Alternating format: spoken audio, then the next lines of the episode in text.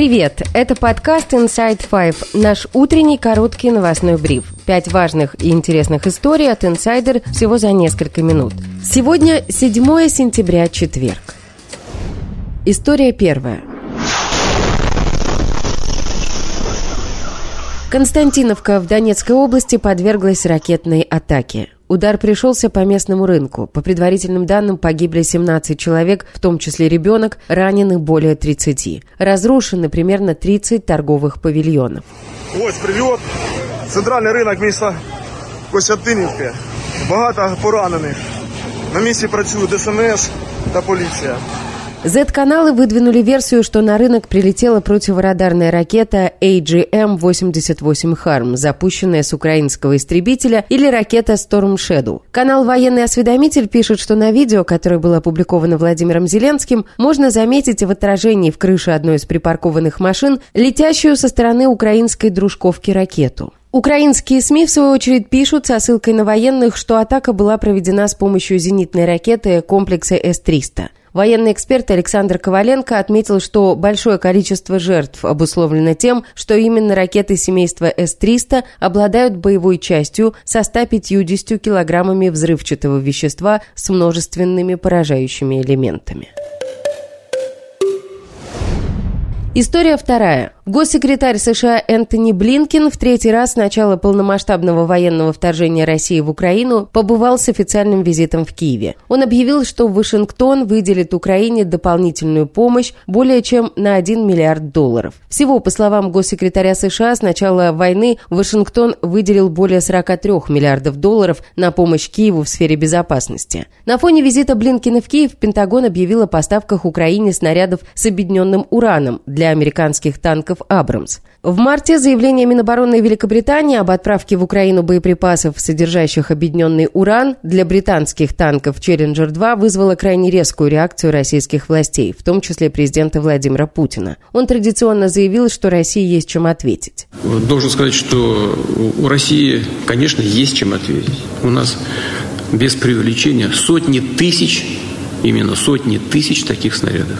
Мы их пока не применяем. Риторику российского президента поддержали министр иностранных дел Сергей Лавров, министр обороны Сергей Шойгу, спикер Госдумы Вячеслав Володин и даже Александр Лукашенко, который пригрозил, что в случае передачи Украине боеприпасов с объединенным ураном Россия поставит Беларуси боеприпасы с настоящим ураном. Напомним, что боеприпасы с объединенным ураном – это не ядерное оружие. Россия знает об этом. В российских танках также применяются снаряды с объединенным ураном. Он применяется для того, чтобы пробивать броню.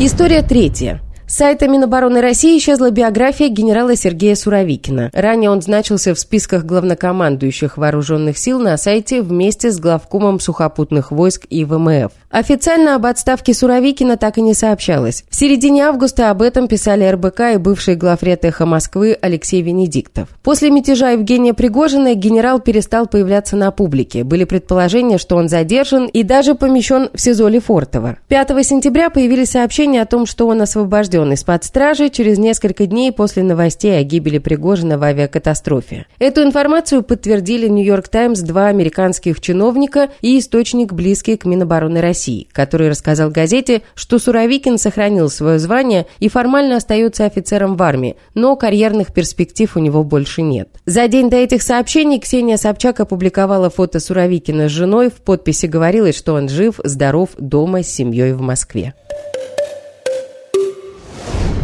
История четвертая. Суд продлил арест режиссеру Евгении Беркович и драматургу Светлане Петричук еще на два месяца. Их обвиняют в оправдании терроризма из-за спектакля «Финист Ясный Сокол» о девушках, завербованных исламистами. На заседании суда Светлана Петричук заявила, что ее пьеса не пропагандирует терроризм, точно так же, как Анна Каренина не пропагандирует суицид, Морфи не пропагандирует наркотики, а сериал про Чикатило не пропагандирует серийные убийства. Евгения Беркович рассказала, что за время ареста у ее ребенка развелась астма, которая угрожает его здоровью. Беркович и Петричук задержали в мае. На них завели уголовное дело после доноса на их спектакль. В постановке рассказывается о женщинах из России, которые решили выйти замуж за исламистов и уехать в Сирию. В результате они были завербованы боевиками.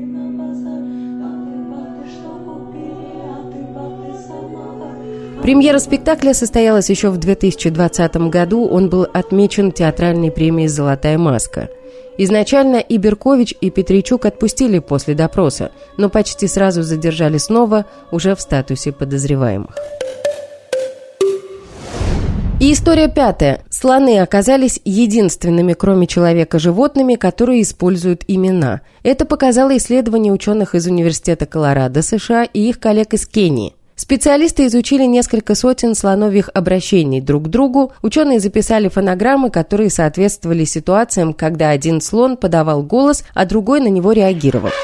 Затем они применили методы машинного обучения, чтобы построить модель, которая бы по спектральным характеристикам фонограммы предсказывала, к какому слону обращена данная речь. Ученые статистически проверили, не является ли успех модели следствием внешних факторов, не связанных с личными именами слонов. Например, не обращаются ли слоны друг к другу по-разному в зависимости от социального статуса и возраста. И все эти проверки подтвердили надежность построенной модели. Ученые, однако, не сумели выявить конкретное звучание слоновьих имен. Зато они подтвердили, что слоны откликаются на свои имена. Для этого они проигрывали им записи обращений, исходно адресованных к ним или к другим слонам животным, и слоны охотнее реагировали на речь, адресованную к ним, а не к другим животным в стае. И это все на сегодня. Это был подкаст Inside Five.